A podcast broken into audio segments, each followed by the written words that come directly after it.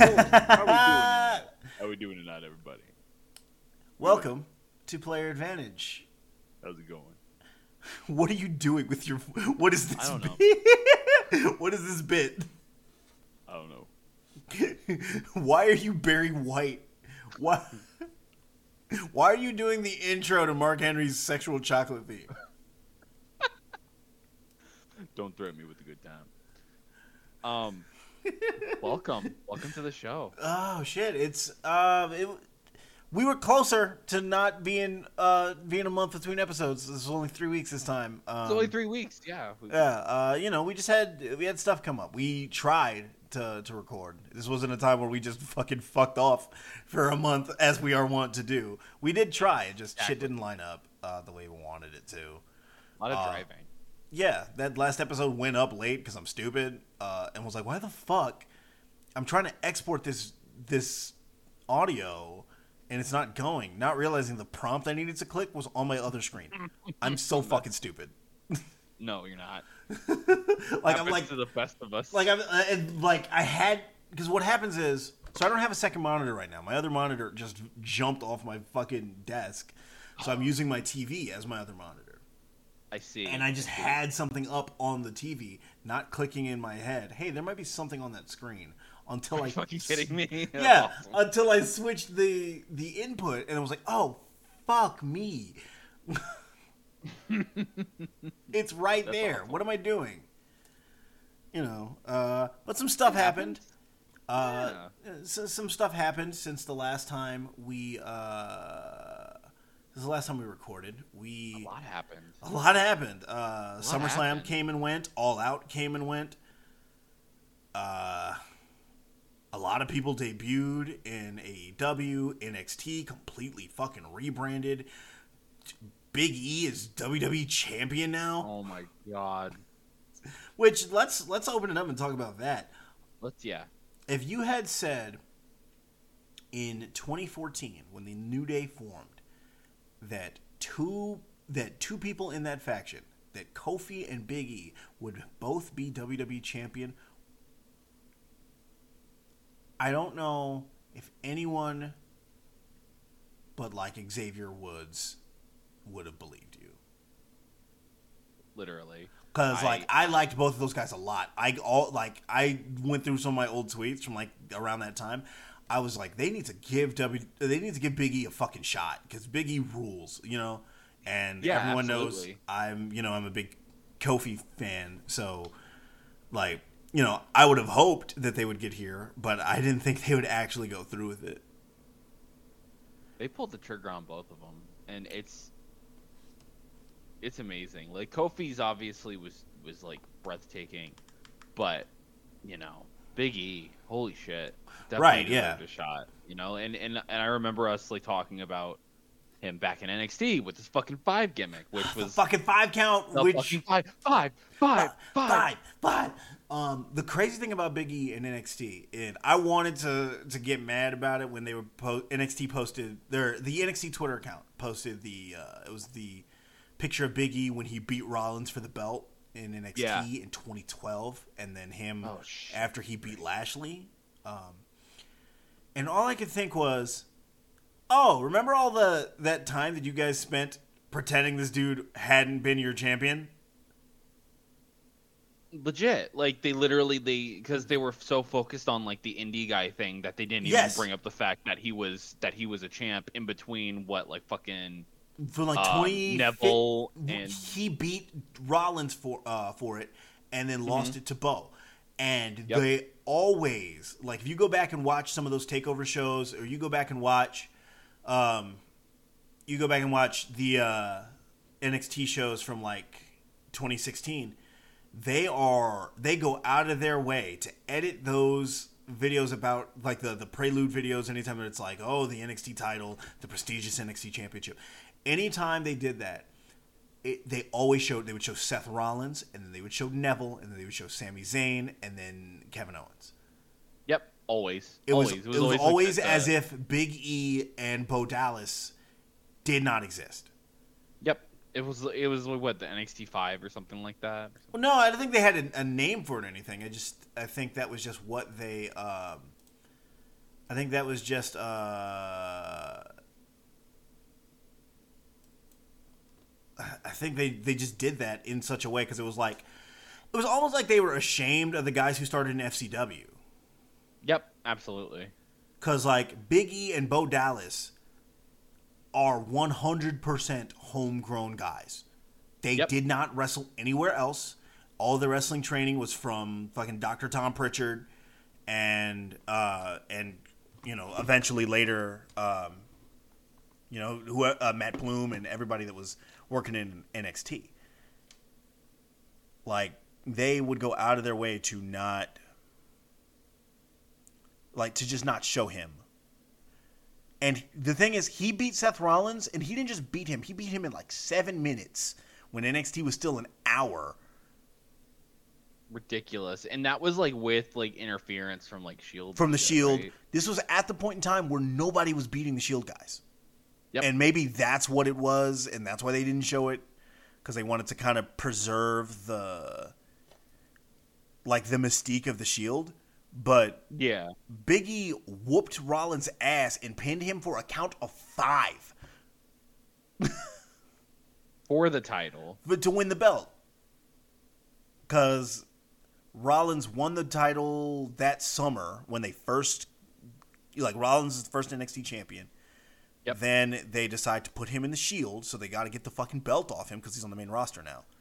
All right, so who's who've been building up? Big E, and Triple H has always been very high on Big E. I don't know if he was running NXT at the time or if this was a Dusty thing, but Triple H. Oh no, no, it, Vince has always been hap, uh, high on Big E. Yeah. Vince has always been very into Big E. Uh, and Triple H was the one who decided that uh, they should go with Roman. Like the the two names that were on the table in 2014 when they were like, okay, Cena and Orton are getting older. People are kind of tired of this. We're gonna have to we're gonna have to elevate somebody. Somebody is gonna have to be our guy for the future for the next few years. And so you they looked around at the roster, especially at that time because they had just put the belt on Brian or were just about to. Mm-hmm. And they just the two names that were on Vince's desk, as it were, were Roman Reigns and Big E. And Triple H suggested they go with Roman. Which, I mean, now, seven years later, we can say it's working out in the present. Uh, they- Absolutely. they, had to go through some shit to get there, though. Totally. Um, and you know now we're here, and it's it's very interesting to me that they're like, oh, remember how Biggie was NXT champion? The thing they never talk about. God. It's just like ridiculous how like they can think that no one I don't know that no one would remember that and that they would just drop them off the the intro. It's like it's annoying, but at least now they're recognizing it Yeah, only after he fucking got the title. yeah, and like to kind of this will kind of segue. It's very very funny to me that there was this like all Monday because on Monday morning he tweeted, "Hey, cats out, cats coming out of the bag tonight. I am going to cash in my money in the bank to try to become WWE champion." And that came out, eh, or he he said that, and then within minutes, people were, "Wow, WWE can't stand it." Dynamite beat them in the demo, and uh, US and Oh, USA's God, yelling at them. I'm just like, who fucking cares, dude? But furthermore, like one, I don't fucking care about ratings. Uh, I don't work in TV. That shit's not important to me. I got bigger fucking fish to fry than TV ratings. Yep. That shit does not matter. Absolutely. I will say that maybe 10 minutes before Biggie tweeted that, there was a tweet from Sean Ross Sapp uh, from Fightful, or a Fightful Select tweet, what- one of the two, that was like a non that the the tweet was a non Raw star is pl- is going to be on tonight's show and going to be featured very heavily. And then it was one of those ones where you got to click through it and you got to be on their Patreon or whatever. I'm like, ah, fuck it, I don't care that much. Uh, and then I saw the tweet from Big E, and I kind of clicked two and two together and go, oh, that's who they meant. Cool. Yep. So what probably happened was since this Monday was the first Monday night football game of the season, the first Monday night football with fans back in the arenas. Oh God, yeah, that's right. Football was back. hmm the Raiders played the Ravens uh, and won in overtime. It was a great fucking game. Um, but it was like, guys, they always load up the first show for Monday Night Football. There was one show where somebody, I want to say Cena, either had a match or had an announcement, and he literally said, "Hey, come back at halftime." Holy fuck. And at first it seemed like, oh, he means like halfway through this show, so like in an hour and a half. No, he meant halftime of the Monday Night Football game. That's fucking funny.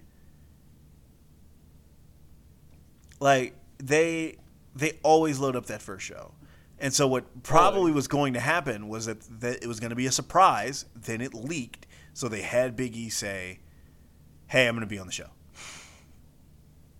because vince mcmahon hates when people get one over on him he hates, when people find out his thing remember you remember that storyline they did with jeff hardy in late 2008 where you know you know the one where his life is terrible. Yeah, what fucking like house burns down, his dog dies, and he gets destroyed with fucking like fireworks. He, he gets just- his I think in this order he is attacked in the stairwell. His house Oh, that right burns. yeah, he's attacked in the stairwell at Survivor Series. His house burns down, killing his dog. Uh, he someone runs him off the road. Then he Thank finally God. wins the belt. Is pelted with fireworks. poor Jeff Joestar. yeah. I'm sorry. I heard I saw I heard burning house and dead dog, and I was like, Oh. Yeah, this is JoJo part. The the worst part is that that actually did happen. His house did burn down for real. It's an electrical fire, yeah, yeah. and they just turned it and put it into part of the angle. Do you remember? dog's dead too. Yeah. Do you remember who wh- who the attacker was supposed to be? Supposed to be Christian. Yeah, it was supposed to be Christian. Supposed to be Christian. Because Christian was on his way back in, and they were gonna do. Most likely, they were gonna do some sort of Hardy's Edge and Christian match at WrestleMania. Yeah.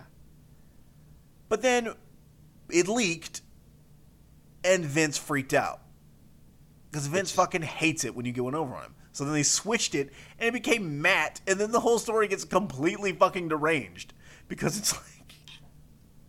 I was jealous that you won the WWE title. So like okay. so I decided oh no, I was jealous that you were about to win the WWE title. So I decided to try and ruin that. But then if you go back and watch Armageddon 08 when Jeff wins the belt, fucking Matt comes out to congratulate him. it just it it's that bad. Uh, so I'm just glad that for once Vince's fucking brainworms did not cause him to just say fuck you, fuck the plan, fuck the show.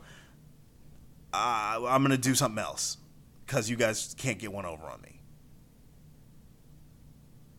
God. And now we have the fourth black WWE champion ever, the third in the last two years. Phenomenal Like too. really quick in my head, let's let's run through the WWE champions since September of 20, uh, 2018. So AJ Styles loses it to Daniel Bryan right before Survivor Series. Bryan loses it to Kofi at WrestleMania. Kofi holds it until the first SmackDown on Fox in October. So the healthy six months or so Yep. loses it to Brock. Brock loses it to McIntyre, who loses it to The Miz. who loses it. really? Yeah, yes. You don't remember this. Um, so Miz won the Money in the Bank from Otis, and so Lashley decided to soften up, or he. So what happens is Miz makes a deal with the Hurt Business to soften up uh, McIntyre for him, uh, and in exchange, Lashley gets the first shot at uh, at the Miz. I see. Uh, so then he does. Miz wins. Lashley beats him the next night on Raw. That was in like fucking February, March maybe. That was like six months ago. Lashley holds the belt all summer. He beats Drew McIntyre, who is the apparent new top babyface in the company. He beats Goldberg. He beats the shit out of Kofi. Yep. And then Big E beats him. That is the first time ever that a black man has ever beaten another black man for the WWE Championship in that company's history. The only other time I can think of where a world title in WWE was switched from one black man to another was when The Rock beat Booker T for the WCW title in 2001. Holy shit. I don't have to look. I know that. it's crazy. And I'm just really happy for Big E. And I know that a lot of people are having trouble getting excited about it. My rule I with know. wrestling. Yeah. No, go ahead. Oh no, I it's just you know I, I was gonna agree with you on that point. I can understand the pessimism, definitely, like totally one hundred percent. You know, it might not go all that well. Who knows? But you know, at least he got the shot. I hope they make something out of it because they were obviously promoting it quite a bit. You know, they've they've picked up a ball. I just you know hope they don't drop it. Yeah, I mean, and my I was gonna say my rule with wrestling is similar to my rule with comic books, which is if if I like it, it's cool and I'll acknowledge it. If I don't like it, whatever, it's not real. Oh my god, I love that. That's canon. That's canon I've, for you. I, I've picked this up again. I, I know I name drop this podcast every episode now, but Cerebro, they just there's this period with the X Men uh, from like 2014 to like 2017 where they're just like none of this shit is real. Ignore all this shit. I what what happens in that time span? I hate to just like literally sidetrack it. It's fine. That's the show.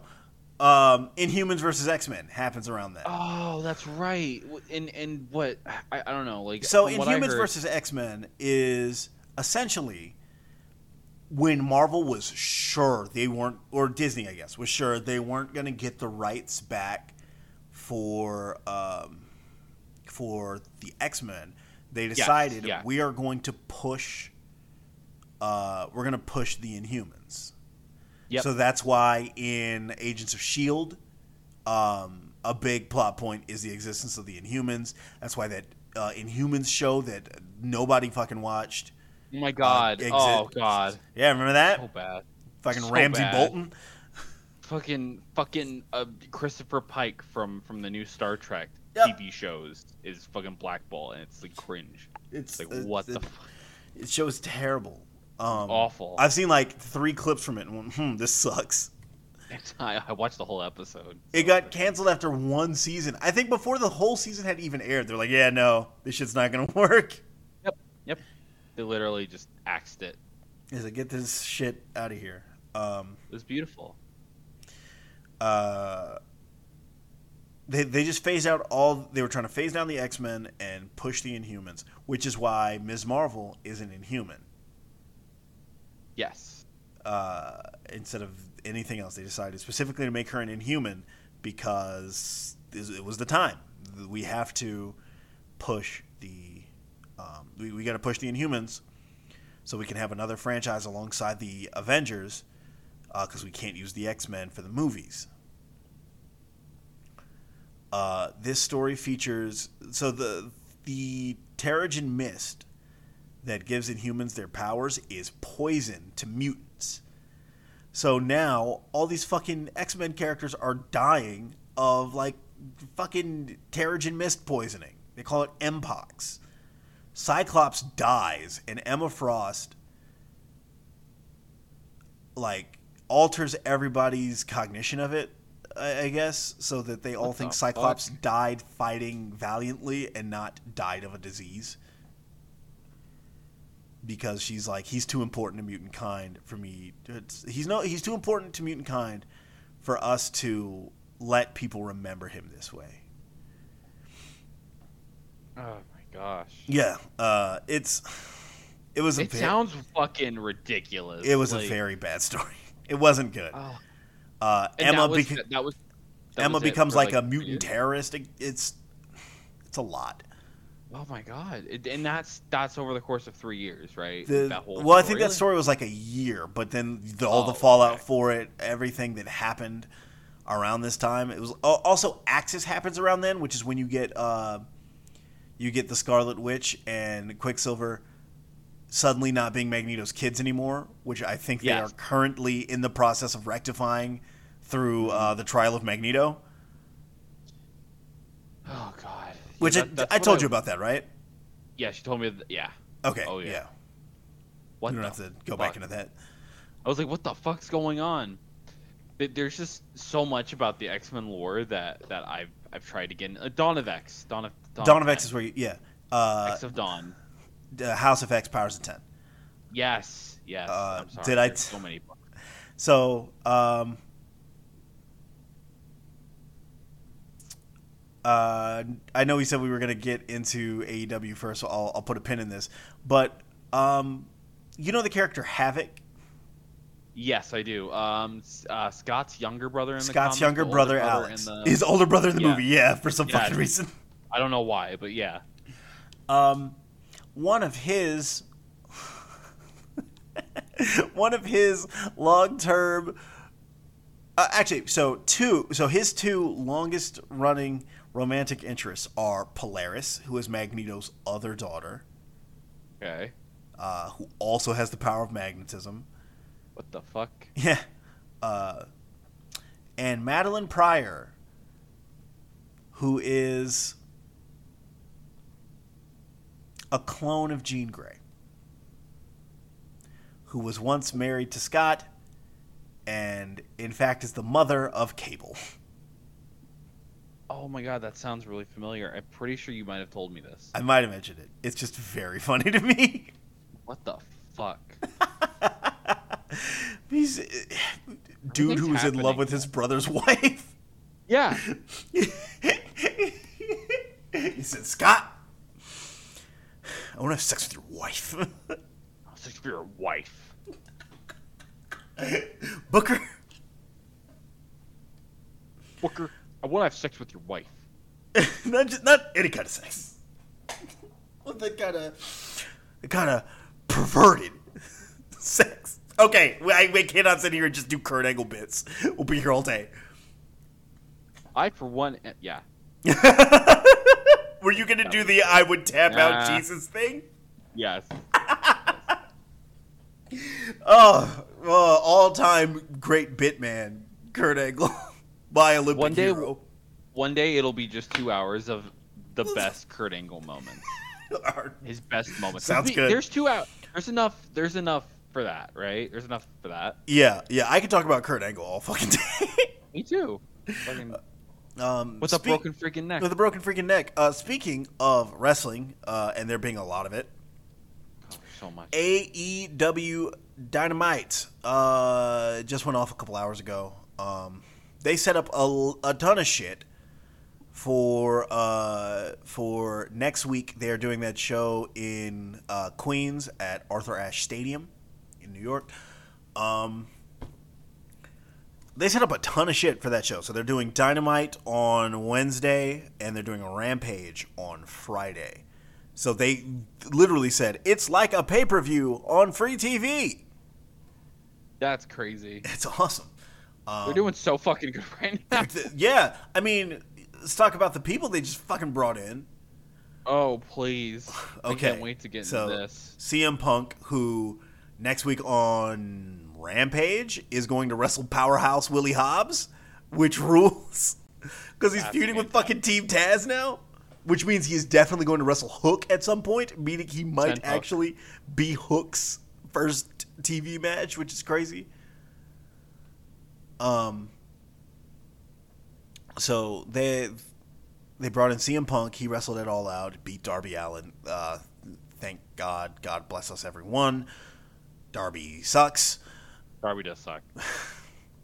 Like I don't want to get too much in the weeds about uh, him sucking as a person, but like even if your your definition of certain things is not what the, is not the conclusion that his uh, there are certain allegations about Darby Allin, and I'm not going to get into them too deep, but he is best case scenario given the the allegations. Best case scenario, he's just a total fucking dickhead. Yep. like that's the, as far as I as far as I can see it. Best case scenario, Darby Allin is just a fucking dick. Period. Uh, also, he definitely hates rap music. That I have, Oh God. Which he- t- again he tells me everything I need to know about him as a person. Yep. Exactly. That's not real music, bro. Fucking looks like he cuts his own hair. Um, he does. He does. He absolutely looks like he cuts his own hair because it's the same. What do, what do he need to go to a fucking hairdresser for? Save thirty bucks. bro. Um, so Punk has already moved on from Darby. Uh, Darby, I guess, is now feuding with the Pinnacle. He's feuding with fucking FTR, which fine. I guess. I'm just glad. Fine. I'm glad that they're just done with the the Pinnacle and um and the Inner Circle shit. That went on for so fucking long. Like Holy MJF and Jericho and that whole thing. That feud went on for a year. Oh fuck. That's like Ugh. too long. like because they were they were they had the match so that Jericho would have to let MJF into the inner circle.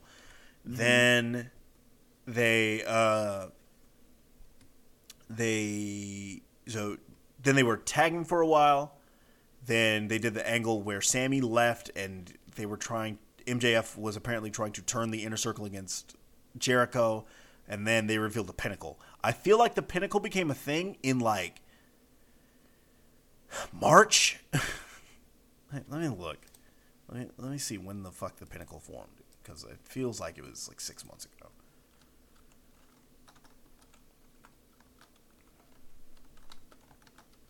God damn it! I, can I type?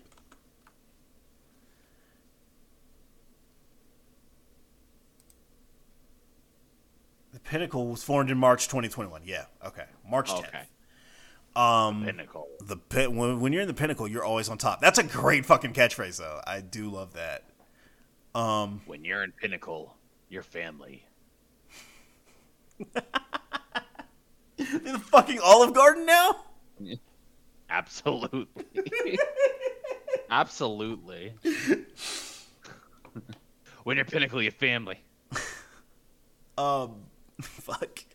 Uh, so the pinnacle, they they moved on. They're feuding with Darby and Sting. Uh, I think next Wednesday it'll be FTR versus Darby and Sting.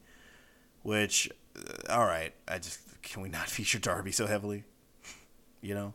I don't. I don't know what anyone sees in that fucking guy. He just hurts himself Well, here's the a thing. lot. And I I remember when to, to throw it back to even pre the original player advantage, uh, when Trask, when Joystick Republic went under. Which, if you are listening to this and you Oh remember my God, fucking Joystick Republic, someone. oh yeah, Oh I, I'm- yeah, whatever. I've, I talk to him sometimes. Um, I haven't heard it. I haven't heard that name in years. Yeah, so when Trask brought so Joystick Republic, which was the site that basically in spirit kind of became player advantage later. yes. Um, yes.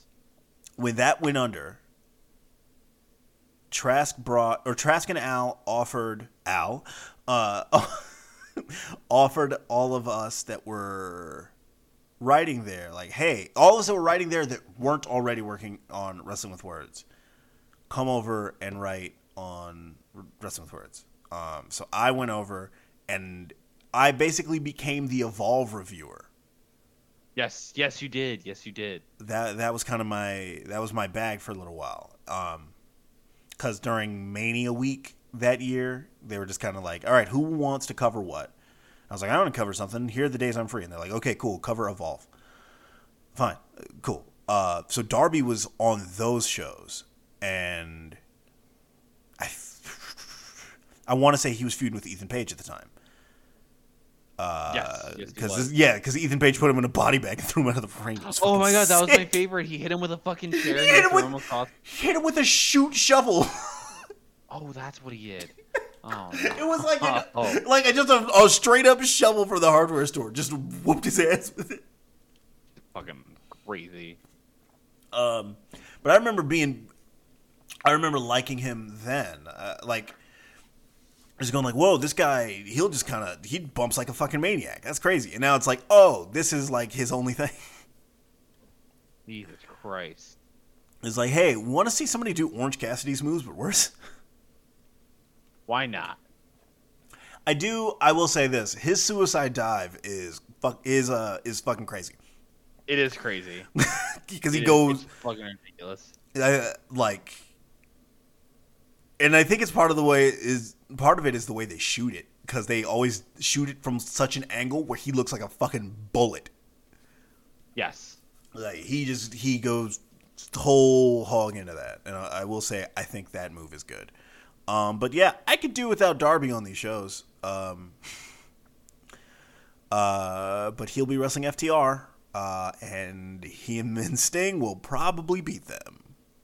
Oh my god. Because they're. I feel like they don't want to have Sting lose.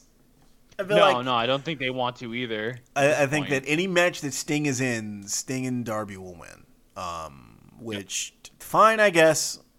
But whatever.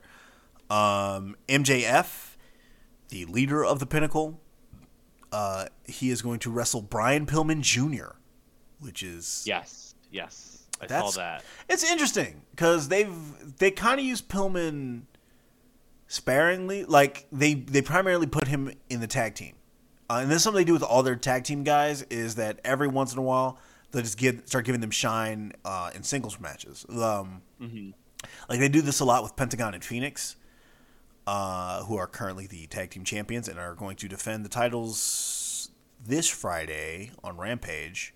Uh, so tomorrow, when you guys hear this, hopefully, provided I don't fuck this up again, um,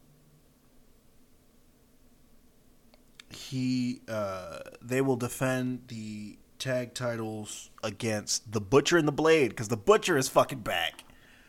Oh fuck yeah. Fucking know Andy Williams. Which means every time I die, new record out, I think next month. Yeah. Which that's fucking awesome. It's just like, hey, we brought in this like legit fucking rock star to who is also a pretty good wrestler. Fucking go. Um, and so anytime he's gone, it's like, oh, that's because they're working on new. Every time I die, shit, cool. Uh, Ridiculous. Bryan Danielson. This is kind of the, the match that I'm really, really looking forward to is Bryan Danielson versus Kenny Omega. I have turned Yeah. such a corner back on Ken, on Kenny Omega. Really? Really? Yeah, because like I remember when he first came over to New Japan. I remember being into him uh, a lot because you really liked him, and so I had seen a yeah. bunch of his shit because of you. Um, and uh, and so I think it's a similar problem. Amazing matches, definitely. Yeah. I, He's I think good. it's a similar problem to what kind of happened to me with Punk, where it was just like, holy shit, shut the fuck up about Yeah, this Kenny guy's Omega. really annoying. He can. He has talent. I mean, it wasn't even Oh, him. man. It was just the people around him, where it was like, Oh yeah. like every match he wrestled, it was just like, Twelve uh, stars. yeah, um, yes, amazing, bro. Like I used to work with this guy who, I, I don't think he watched as much shit as he said he did. Um, Not to a fake fan, but it was just like he would say things, and then I would read ten minutes later, or I'd read after I got off work, like, "Oh, Meltzer said this exact thing today." Okay, got it. Oh Jesus! the thing that Joey was insisting on, that's that's just Meltzer. Okay, cool. Um, and so did, he, did he like Kenny a lot too? he a- loved Kenny. He was very Oh big God. into, like, he would just sing the BTE theme sometimes. Just like, "You fucking- you're 36. Oh really? Yeah, you're 36. Like, it was just, uh, he very into, very into them. And it was just Yeah, like, him and people like him, or it was just like, I get it. You know? And it was just like, even after they left New Japan, it was like the way people talked about them as if they were the whole reason people got into New Japan. That without the Bucks and Kenny, like specifically the Elite, without them, people would not care. People would have never gotten into New Japan. When I know that's not true. That's absolutely not true. the the start of the big push and New Japan getting really big in North America, Jarrett. it's AJ Styles. Oh, I thought it was Jeff Jarrett. Well, Jeff, Jarrett. yes, Jeff Jarrett did. Play, Global Force did play a pretty big part in that, but like, no meme. It's AJ Styles. Like Absolutely. AJ leaves TNA in 2013. He is in New Japan in 2014, a full year before Kenny is. And I remember that was the first time I saw a lot of people going like, "Yo, the fucking G1 is going to be so good this year." And I remember that G1 final is crazy. It's Okada G1 and Nakamura, and Okada hits like four rainmakers. Like he hit one and held on, and hit another one, and held on, and hit another one. Oh my God, who won that? It was Uh, it was, it was Nakamura, right? No, Okada won, and they did Okada Okada, and Styles at uh, Okada and Styles at Wrestle Kingdom. This is another thing I want to just really quickly kind of kind of dovetail into. Nakamura signed a new contract recently, and Did people really? were he did. Oh. Well, here's the thing. I mean, I mean that's I mean good for him. yeah, it's like dude wants to hang out at home and surf and be in essentially the same position he'd be in if he was still in New Japan. Yep. Like New Japan at some point were like, all right, we're not giving this guy the fucking belt anymore. Yep. You know, they, they they they didn't even give him a shot back at the uh fucking at the white belt. uh world. Yeah, yeah. No, I mean they kept the white belt on him. like, yeah, that was the, much as they could. he's the guy I associate with the intercon the IWGP Intercontinental title. Him and Naito. absolutely, absolutely. But now, like, I mean, not now, but That that belt doesn't exist anymore. Doesn't exist anymore. And and even if it if it did, like, like he's already won the the IWGP Heavyweight title a couple times. I'm pretty sure. So it's like, just kind of like he would be in a similar position to where Tanahashi is now. Where Tanahashi, that Tanahashi's fucking U.S. champion. Like what the fuck? he's just fucking vibing at this Yeah, point. just hanging out. Like at one point, Tanahashi was the never champion. Just all right. That man has held every title. He's just Yeah. collecting them now. right. And so Nakamura, if he wants to fucking hang out in Florida and go surfing and do get achieve the same amount while doing less work, God bless him. Good for him. Good for him. Good for him. I used to be mad about how he would coast in New Japan, but now honestly, like it's all he ever wanted to do. It really is all he wanted to ever do. Like, Because, after a certain point- tag matches. yeah, like after a certain point, I, I want to say around the like 2015, 2016, he was just like, fuck it, who cares? Literally, he was every tag match. It was like the same ten moves, and then he'd be like, "Oh, I fell off the apron." someone hit me from the- He do the I'm same spot. this way. yeah. That was it. and the match is over. You know, it was every time. Um, and uh, you know, good for him. Um, but like, I remember when I got into New Japan, which was right before Kenny got there, 2014. Kenny got there. I remember you and I watched that show. It was uh, Wrestle Kingdom, it was Wrestle Kingdom nine in 2015. Yes, yes, yes. It was uh fucking motherfucking uh motherfucking uh, uh him versus Kushida. Or no, he came out af Did he come out after Kushida's match and challenge? It was like, af- yeah. It, it was after. It was after. Oh no no no no no no! It was uh it was. They had been Taguchi. they had been teasing like, oh, somebody new's to join Bullet Club, and then it turned out to be Kenny. Um. It was. It was. He Was it came ev- out after like Taguchi's match. Okay, yeah, it was Taguchi. Yeah. Yeah, it was Taguchi because Yeah. Taguchi was like, "Hey, I'm fucking sexy junior heavyweight title guy." That was his gimmick for the longest time. Yeah. Here's my Um, ass. Here's my fucking cheeks. Have them. Um. Um. Yeah. is- but Yeah. the the guys in New Japan at the time, like the the big, like the your f- six guys at the top, it was Styles, Okada, Nakamura, Tanahashi, Goto, and Naito. Mm-hmm. Because Naito did did really well. I'm pretty sure that was the that was the yeah that was the um the G1 where he was killing it. He beat Okada. He beat um Styles. Like he was on a roll. I don't know if he beat Tanahashi. I don't know if Tanahashi was was. I want to say Nakamura and Tanahashi were in the other block. Yeah, they were in the other block because they had a really a really banger match. But yeah, it was uh it was that time where Naito was was really fucking like kicking everyone's ass in that block. Yeah, this was right before he went to Mexico.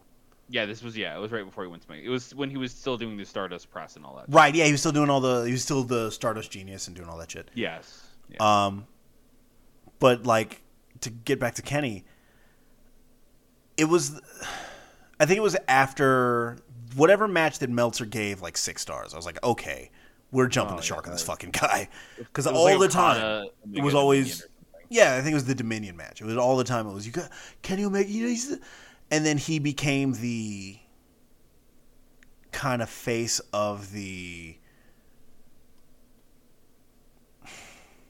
I want to choose my words right here. The fucking WWE sucks. Yes. Eh, like the guy, you know the guy, you know, know guy. you know I've that kind of Homer person. Picture. I've yes, seen the Homer yes, picture. he, he kind of became the guy for the Homer picture guy. For the guys you think of when you think of that Homer meme, and it was just like fucking shut up, you know, Excuse me. and Did you like see what Meltzer gave Omega versus Okada 12? and it's just like all right, I get it, and then It at at some point I was just like totally just burned out on him. And I was just like, this guy doesn't do it for me, and I wish everybody else would Nope. shut the fuck up. And it was like, he doesn't do it for me the way he does it for everyone else. Like I think he's good, but he's not. You know, he's not the greatest wrestler to ever fucking draw air to me. Exactly. Exactly.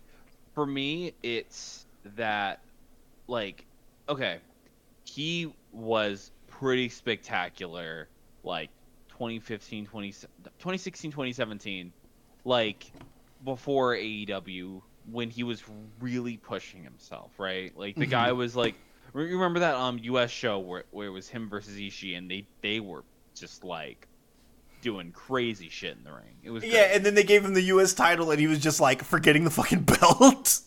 Yeah, no, literally, he's forgetting the belt. It was like, care." fantastic though. Like he was doing a great job, and and even with all my criticisms of him, you know, he was still doing a great job. But at some point from AEW, from New Japan to AEW, he he kind of started to slow down, and I don't know if that was because I think a lot of that was Um, injuries. uh, no, yeah, that's what I was gonna say. Like, it was probably a lot of injuries because the dude actually pushed himself to a shocking degree in Japan. Like, it was fucking ridiculous, and he burned himself out. Essentially, that's why the past a, a couple of years he's been not nearly as quick as he used to be.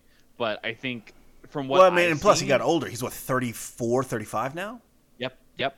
Yeah, But it seems like he's he's finding his groove in what Yeah. he can do nowadays. You know, he's finally he's like, okay, all right, I'm not twenty something anymore. I can't pull off all these crazy ass moves anymore.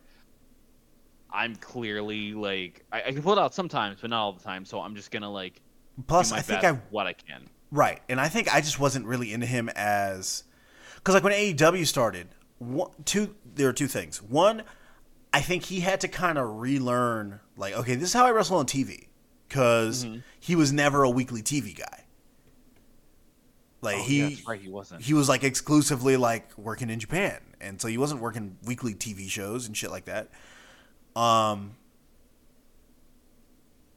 there was that, uh, and the other thing for me was that like when AEW started, he was like naturally like this massive fucking baby face, like all of them were, and I think this was part of the reason like the elite as characters bugged me so much in like early AEW is like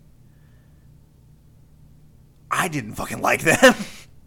Exactly. They just came off about totally fucking. Uh, the I there's one moment where I remember thinking like, oh, that was a really good like babyface moment from Kenny, and that was.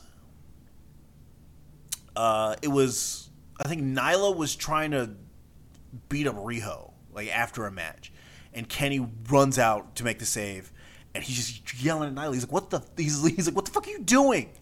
Go to the back." Oh my god.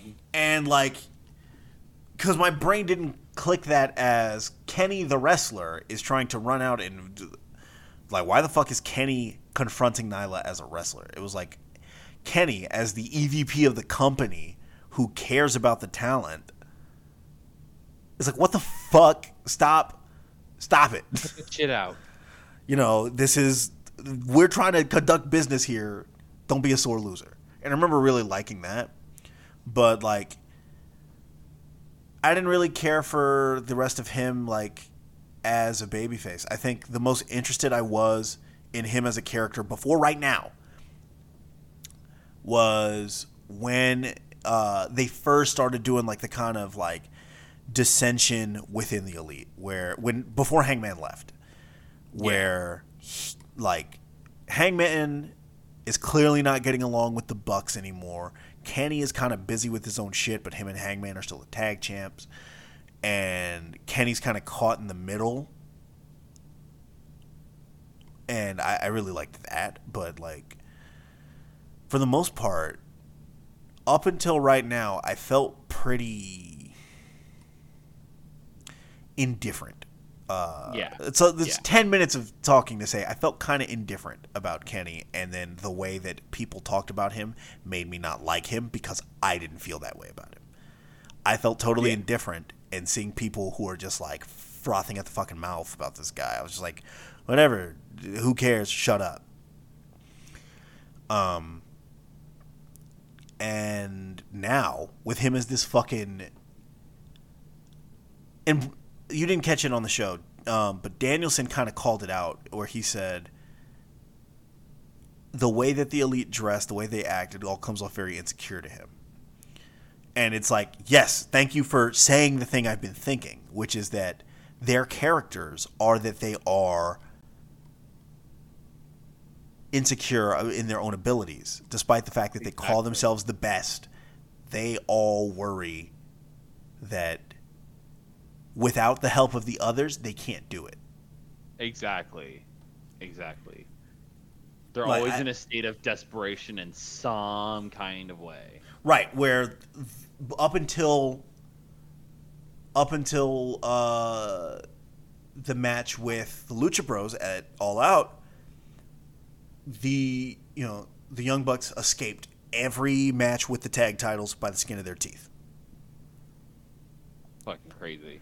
Uh, and then once they once they were without Kenny, without Don Callis, without the Good Brothers running in to help them, they're trapped in a cage with the Lucha Bros. They lose. They fight hard, and they, they put up their best, and they they give it as good as they get, but they lose. And so now Kenny had a you know he's gonna face Danielson at um, you know at uh, on Dynamite next week. It's non-title, which is I think why he they, they'll go into. I think Danielson probably wins that match, or Yep. they do it in some like fucky way where it's like Danielson very clearly should win because he got a visual tap out on Kenny last week Yes, yes, he did. Yes, he did. I saw locked that. him in the bell lock, and Kenny tapped. And so what I'm sure will happen is either Danielson wins or Callis distracts the ref and Kenny taps out and then goes to a fucking no contest or whatever uh, after Yep. the Good Brothers run in. Like, and as much as the whole every show has a fucking elite beatdown, every show that they have a match ends like that. As a character beat, I think it's super interesting Yeah. That this guy who was once the most celebrated wrestler in the world, who calls himself the god of professional wrestling, is like constantly like, oh shit, I might lose. I think that rules. I love that. Yeah, I think that's great. And it's it, it's funny to me because I hate to randomly just bring up Yoshihito Sasaki. This is like mm-hmm. the most random thing I'm bringing up, but like, like I just find it interesting how like wrestlers will depict their own desperation in some way through their character or Yeah. the way they they work in the ring. Because Kenny Omega he he operates on his whole desperation a lot differently from like someone like Yoshihito Sasaki who um, will instead of you know doing shady shit is actively like trying his absolute best to beat the living shit of his opponent for just for just three seconds. He doesn't want to pin him any any longer than that. He doesn't want to like kill them or anything. He's like, I just need you down for three seconds. I'm good. You know, Right. I just Like- I think that's interesting. Him having to use a Kenny using a top rope version of the one winged angel, a move no one ever kicks out of, just to make sure Christian doesn't kick out of it, is fucking great. Fucking Like- ridiculous. like it's not so Cena will use like the top rope AA or off, AA off the second rope, but everybody kicks out of the AA, so that's his bigger, better shot. Kenny going, no, I need to make sure that you don't kick out of my move, so I can keep the keep the the mystique of this move up. I think that rules. It's amazing. Um, I think he's Kenny still working hurt too. Yeah. Oh, totally. Yeah, somebody I heard somebody say he had a torn labrum earlier this year. It's like, why the fuck are you here? Would not be dude? surprised. That dude like is is a maniac. He will literally work as injured as possible. That's how he got through all those fucking G ones. Yeah, uh, he needs to not do that. Yeah. Hey, take your break, buddy. It's okay to take breaks. Like, Yeah. I, it would not surprise me after because I think that. Oh my god! It just clicked in my head what I want to happen at that show. I want them to set up to do elite bullshit, and then fucking Hangman to come out. Yeah, that'd be good. and then we get like Danielson and Hangman, and then we get Daniels or we get Hangman and Kenny at full gear, and then Kenny can go away for a little while. Give him a break. Kenny can go let him hang out. heal up for a couple months.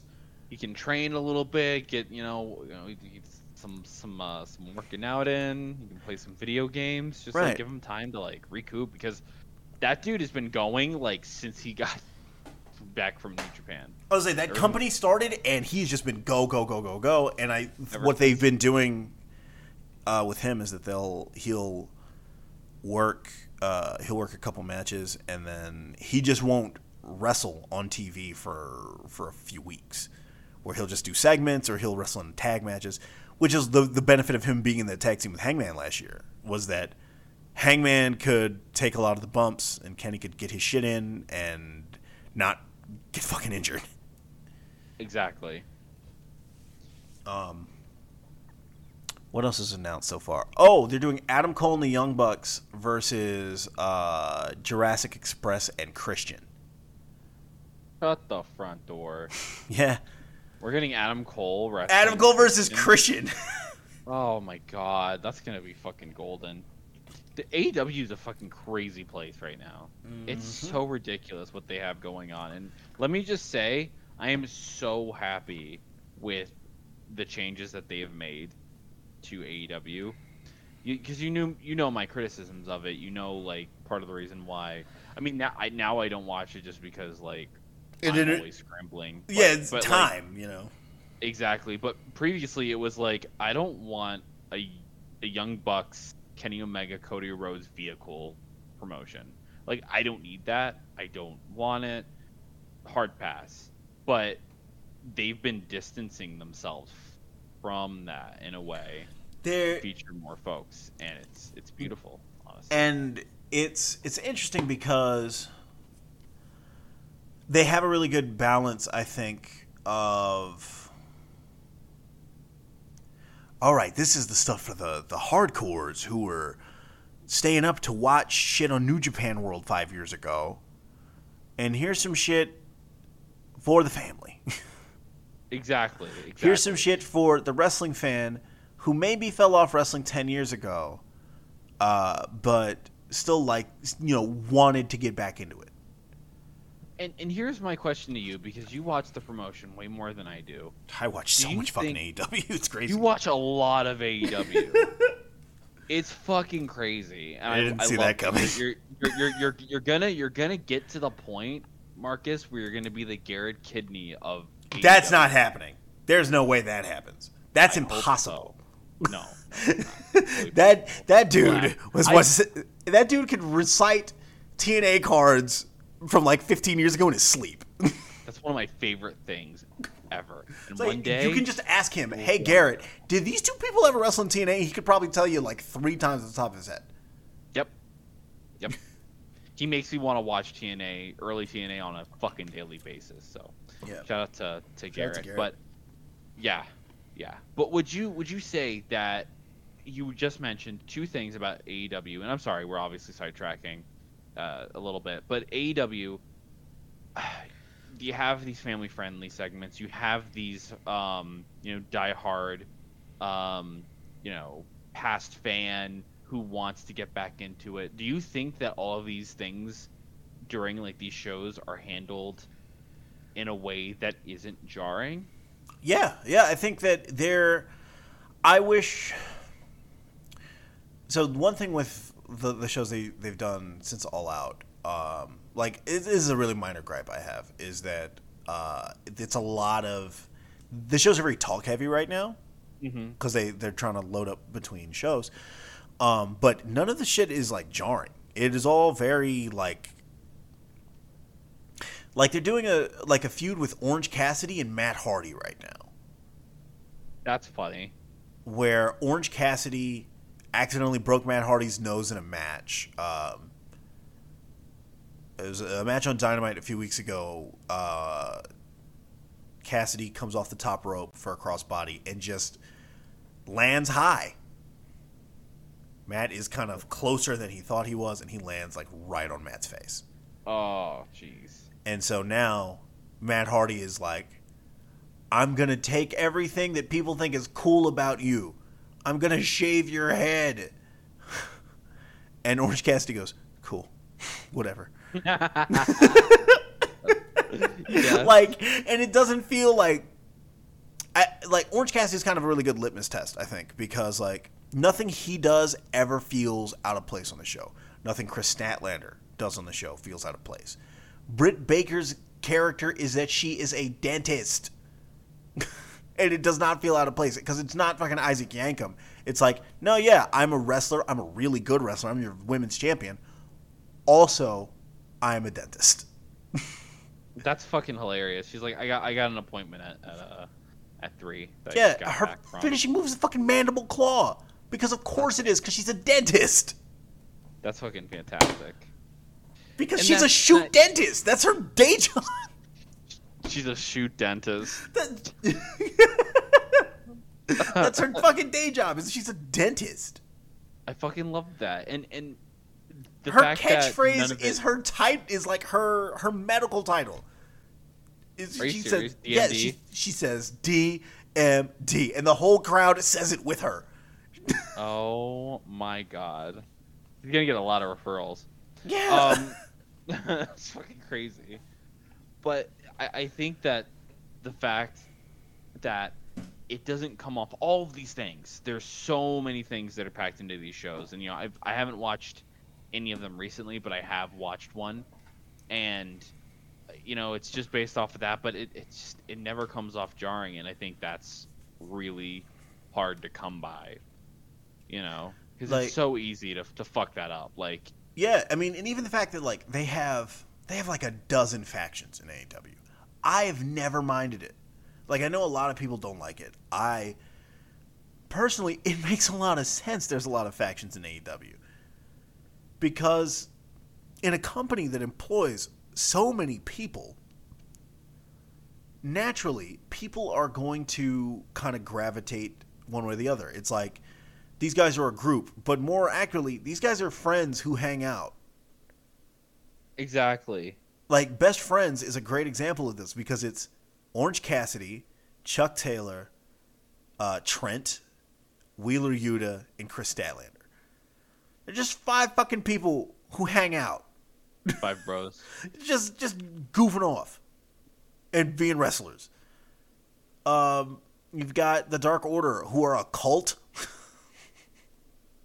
who are a cult having a fucking schism right now Holy shit. because Hangman said, "Hey, don't look. I don't need you guys to help me out. I got to do the shit on my own." And then Evil Uno was like, "Hey, look, we got to respect his wishes." And John Silver was like, "No, that's fucking stupid. He's our friend and he needs our help." which is great. Which is a great reason for people to start fighting as friends because one of you wants, "Hey, look, he said we got to leave him alone." Let's leave him alone. And then the rest going, no, no, no, he needs our help. Very clearly. He's Oh, getting his ass fuck. whooped.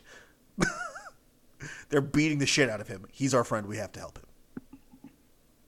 Oh my fucking god. Uh, like they're having they're having issues right now, which is cool uh, as a storyline, and they will probably all just get back together when Hangman comes up to, to unite them.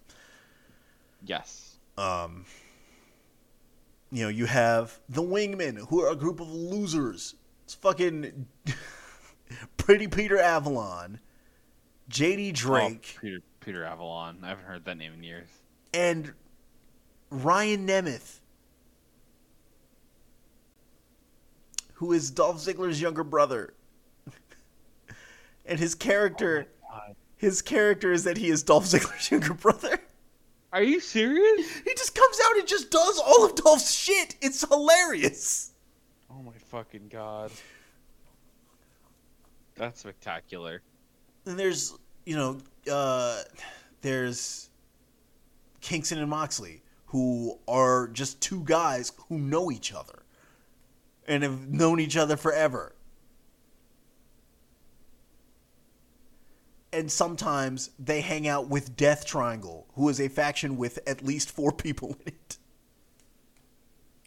Because that's Penta, Fénix, uh, Penta, Fénix, and Pac. But sometimes that also includes Penta's translator, Alex Abrahantes. And Holy also shit. sometimes they hang out with the Laredo kid. It's the What the fuck? yeah. it's the inner circle, which is a bunch of dudes Chris Jericho likes. and the pinnacle, a bunch of dudes who don't like Chris Jericho. Oh which God. I was thinking about this because they are supposed to be coming out with that AEW game. I mean, I was hoping it would be this year, but it's it'll probably be early next year. My guess is it'll be like around Double or Nothing next year, so like spring. I want that to be part of the game. Is I I want part of the game to be that you can join different factions or different factions want you to kind of hang out with them. Yeah. It's like you show up to AEW and you you wrestle a couple matches on Dark, and like if you lose a few of them, Dark Order's like, hey, you want to stop being a loser? you want to hang out? Do you want to make friends? Do you want to you want to join the Dark Order? Like that would be cool. Uh, or you know you start hanging out with you you wrestle like a tag match with Orange Cassidy or something, and he's like, hey, you or he's like, "Hey, you want to come hang out with me and the boys or whatever?" Like, there's a lot of directions you could go with that game, but that's something I think would be very cool for the career mode. Is if you get to join different factions, I think that'd be very cool. Yeah. That'd be sick. I haven't seen much of that. That um. It's they've shown very little. Like the Oh, okay. the only the only things I've the only things they've seen uh, or shown is they showed like a like footage of a match between Jungle Boy and Darby. Like Darby and Jungle Boy, I think are the only people we've seen models for, and they're still very clearly. Oh no, you've I've seen Sheeta and Kenny's models too. So they're still very clearly working on it, but there's a lot of cool stuff they could do with it. Um, speaking of cool stuff and wrestling, because we spent fucking half an hour talking about AEW. Fucking rules. Yep. Um, NXT totally fucking rebranded. Let's go! NXT totally rebranded this week, and I know we said before, oh yeah, they can't get the magic back. They can't. It's not going to be 2012, 2013 NXT. This show was 2013 NXT as fuck. Yeah, yeah. Based on what I've seen, it was like legit, like down to the cameras. Yeah, the the cameras. The Uh, feel of the show was like really nice, actually. I I kind of wish it was still an hour, and maybe they'll go back to that. But it's two hours. It's two hours. What the fuck? Yeah. That's weird. I didn't Very know. weird. I, I didn't know that. I, I look. A lot of people didn't like this show because whatever. I don't know because they. I guess they ex- they wanted it to still kind of be old NXT with a new coat of paint, like NXT as it was six months ago, but with a new look, and it's so decidedly not that. Um. So you a lot of the show was introducing uh, new characters, new people. Um, so the first new person you see on this show is a man by the name of Bron Breakker, because they also apparently brought back. Breaker. They apparently also brought back shitty old 2012, 2013 NXT names. So this man's name is Bron Breakker. Unfortunately, literally everyone alive can tell that he's a Steiner. Like Wait, my yeah, dad- no, down to the singlet, right? Yes. But you look at his face, he looks exactly like Rick and Scott. My dad can't come and do the arena. No, no my uncle can't come into the arena. Oh, uncle. Yeah, he's Rick's kid. Oh, he's Rick's kid. He's not Scott. He's not Scott's kid. He's Rick's kid. All um, right, that. All right, that makes more sense. Yeah, but he looks he looks just like Scott in like 1992. Literally. And so I have no idea why they decided no, we're not going to call him Bronson Steiner or Rechsteiner or anything because he looks just like his dad and his uncle. He sounds like them. Like when he cuts a promo later, he sounds exactly like Scott. What the hell? his music his theme music starts with a siren i um like i Pull heard trigger. What the fuck? just call him just call him bronson steiner or rick steiner jr or something but he's very clearly a fucking steiner you don't have to call him bron breakker that's a terrible fucking name but whatever he co- he'll come to the main roster and they'll just call him just call him braun or the breaker Breaker Fuck. Steiner.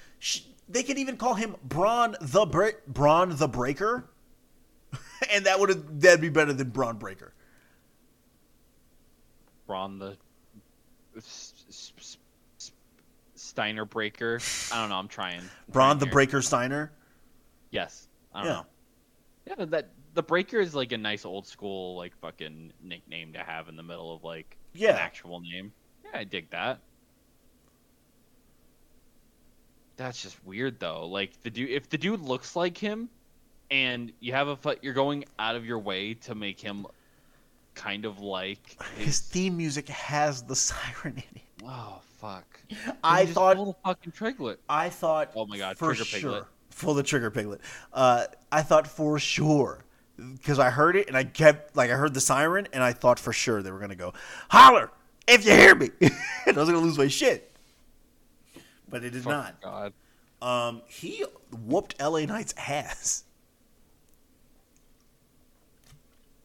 LA Knight used to be Eli Drake in Impact. Shut the fuck. Yep. I can't do this anymore. I can't do this anymore. Yep. Sam Shaw Sam Shaw and Eli. Drake are are in NXT. Wow. Yeah, it's very weird. Um, God. LA Knight, I assume, will get drafted. Uh, Yes. Probably to SmackDown because his tights, like his logo, is the SmackDown logo. Like the font is the SmackDown font. So I'm sure he'll get drafted to fucking SmackDown or something, and just be that'll be that.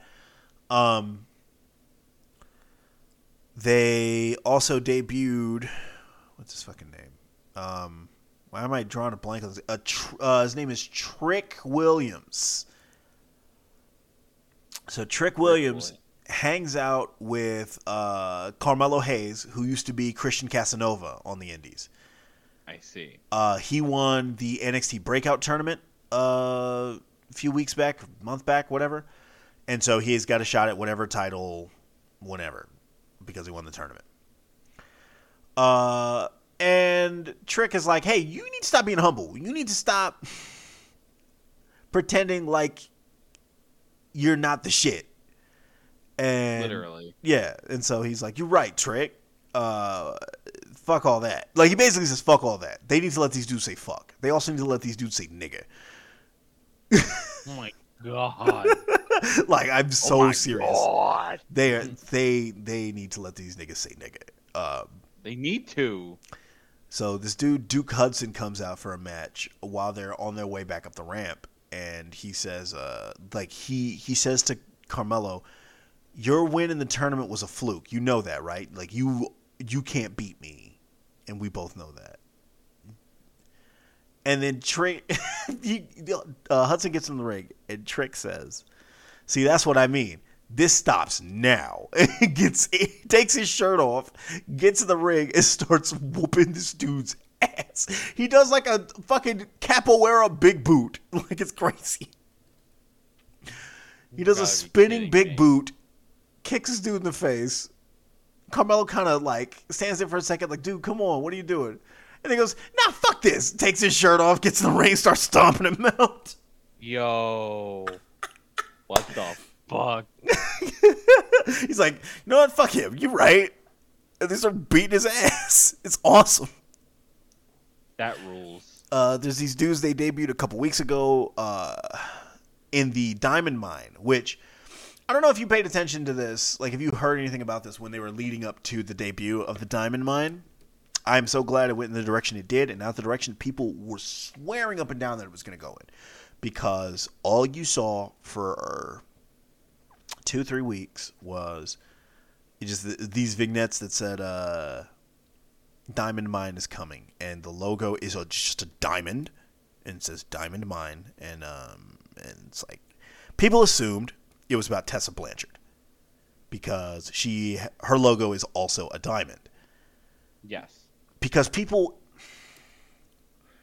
anytime there is a surprise in wrestling for the last year and a half anytime there's a surprise coming up in wrestling people jump to tessa blanchard right away Oh, why you? yeah i don't fucking know because nobody signed her because she's she's a name that people know uh and so anytime it's like hey somebody's mis- somebody's coming in and nobody's sure who it is the name that always gets floated is tessa and i'm just like nobody fucking wants her around No one wants her. Literally, nobody likes she's- her. She's, she's burned too many fucking bridges at this point to ever be like, like signed anywhere. Which is Right. just like it's her fault it. because she's an It's- asshole Yeah. Yeah. Exactly. That's it. like it's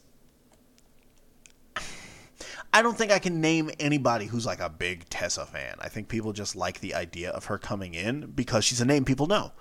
And if she's a name people know isn't signed anywhere. They're like, oh, it's Tess. Like what do you want her to do? Say Tessa Blanchard does what go to NXT. What do you want her to do? I was gonna say, what, what would you have her do? Because none of the women want to wrestle her, and they're not going to do intergender. So, Mm, yep. So she's kind of shit out of luck. They aren't gonna give her the belt either. Like, right, like Impact did. And Impact, the crazy thing is, the shit in Impact only went left once she stopped coming to work. Once Yep. she wouldn't even send them the belt back, it was like, okay, this has to change. all right, you're fucking up. Like, Yeah. Um. But anyway, Diamond Mine turned out to be a faction uh, led by Malcolm Bivens Yes. with fucking Roddy Strong in it. Uh, like it's just a fucking. It's a. It's basically Suzuki in that fucking Yes! too. Oh my god. Oh my god. it's just a shooter faction. It's it's Roddy Suzuki. Uh, That's these fucking horrifying. yeah. That's scary as shit. Uh, it's Roddy Suzuki. Um, this new girl they debuted this week named Ivy Nile. Uh, and uh, and these two brothers. This is I, I say all this because I want to talk about these fucking guys. These two brothers. Uh, the um, the the Creed brothers, Brutus and Julius Creed. I don't want these two guys to ever wrestle a real tag team. I don't want these dudes wrestling for the titles ever. I want them to beat up job guys forever. That fucking rules. Because they just throw. Their gimmick is that they are big and strong and will beat the shit out of you. They're like AOP, Oh. but way better. I was gonna say, they're, are they the, the the the fucking amateur wrestler dudes? yes, Oh, those guys fucking rule. they just thro- fucking rule. they just throw job guys around. They tag each other by slapping each other in the face and getting fired up. Like, Just give me a lot of that. just give me that. Just give me. The match just has to be like six minutes of just violence, uninterrupted. That's all I want. Oh I don't give a shit about. As our new WWE champion says, you want your work rate, thirty minute matches. Not me. Bump that. if you're for big beanie men slapping meat. Um, Oh my god. they did a fatal four way tag or a fatal four way match for the now vacant uh, NXT title. Joe vacated the belt on Monday um, uh, due to injury, which fuck. I know he had to work real hard to get back to like to get cleared to get back in the ring, and it sucks for him that he is once again not doing that. Yeah. Uh, and originally it was supposed to be Kyle O'Reilly, Pete Dunne, Tommaso Ciampa, and LA Knight in the uh, in the match, and Kyle O'Reilly got jumped by Pete Dunne and Ridge Holland before the match. So they're like, "Hey, Pete, uh, Kyle's not going to be cleared, so we're going to put this new guy, Von Wagner, in." Von Wagner, formerly known as Cal Bloom, is fucking Albert's son. What the fuck? Yeah. Uh, oh, he- Bloom. Bloom. Bloom. Yeah, Matt Bloom. Uh, he, I don't know. He was in the match. He was there. I think it was his first TV match. No, no, it's his second because he was a job guy on SmackDown once. Um, I don't know. People were very upset that he was in this fucking match. It's like whatever. He's so clearly not going to win it. He's just an extra body. Like, what's the what's the he's there to it's like whoa this new guy's pretty good and then not win the match. It's fine. Um you know it it is what it is. I didn't mind him being there. I think von wagner is a terrible fucking name. Oh yeah, it's awful. he sounds like a fucking punch out character. Yeah. yeah. but you know it is what it is. I don't i don't, I don't care that much i got like I said, he's just he's just a body. Like, Yeah. let him get his shit in, and he loses. That's it. I don't. I don't know. Maybe it's just me. I don't have the time or energy to get mad about wrestling anymore. Like Yeah, we just no. spent an hour talking about shit that I do like. you know, There's so much. There's so much to like right now. There's so it is that's- so easy to just talk about the stuff I like. You know, I don't. I'm not gonna sit here getting mad because they, they did a Burton. I don't fucking care, dude. Whatever. WWE. Uh, you, uh, you, you fucking Vincels. You don't get it. You don't understand. You, you you refuse to hear any criticism. It's like no, man. I just I don't. I don't care that much. gi- gi- gi- Give us double D ranting about WWE, please. You Vincels, you E drones have no rights. that is also my Monokuma, which you can hear on my streams. Uh, I just hit affiliate on Twitch this past week, so Yeah, he fucking did. Sorry. Yeah. So I I do that voice a lot because I've been playing Danganronpa 2, which that game is fucked. The game is so fucked. Oh. I'll get into it when we start talking about uh, the weeks and shit. Um, yes, yes, yes. I. Von Wagner's in the match. I don't fucking care. Von Wagner's a terrible name. Uh, like it's weird because all these guys had pretty okay names. Rex Steiner and Cal Bloom are like they're fine. Those fine fucking Yeah. names. Uh, whatever. Um, Tommaso Ciampa wins the belt. I don't care. It's supposed to be this big. It was like he's finally reunited with Goldie. Nine hundred and four days or whatever after he lo- after he relinquished the title due to injury. It's like one, holy shit! How did this guy avoid going to SmackDown this fucking long? If you were in NXT long enough for them to have an exact count of over 900 days God. Since the last time you were champion, that's 900 days. That's like 2018. I don't get it. Like, uh, he just refuses to go up. He said he'll retire if they try to call him up. yep. Which fine, I guess. Um. So then after this, the people were also mad that this last thing main event of the show. I, I know I skipped over some shit, but like whatever. Is it the wedding? Is The it wedding. the wedding? The wedding. Oh, the wedding's fantastic. The wedding ruled, but people did not like that it was the last thing on the show over the title match. And again, who fucking cares? like, whatever. Uh, like, I get the idea that like the world title should always go on last, but it's fuck, whatever, man. We're- We're in 2021. Nixon's dead. We, can, you know, it's fucking, it's fine. It's fine. I feel like that's completely unrelated, but hey, you know, it's fine. Reagan's dead too, so we can we can have Dexter Loomis with with the fucking hatchet in his suit. yeah. Okay, so let's get you into know? let's get Yeah, I into the really wedding. want to get into this. let's get into the fucking wedding because that's the whole reason I wanted to talk about NXT. Uh, also, really quick, they the new NXT theme they sample Still Tippin'. Really? Yeah, it's fucking. I think it's Wale rapping over the Still Tippin' beat. It's crazy. fucking sick. Um. So they've been doing this angle. It has been the only thing in NXT I've bothered to keep up with. Is this angle all fucking year with Indi Hartwell and Dexter Loomis? So Indi Hartwell is the, this young, up and coming wrestler who actually fuck it might when did okay so she ends up becoming like the uh like the protege to Johnny Gargano and Candice LeRae because she helped them out in some matches. I want to say early this year. It might have been late last year. It might have been around Halloween. Oh, it was around Halloween last year. Yeah, because they did the Halloween Havoc show, and she was she was fucking Ghostface.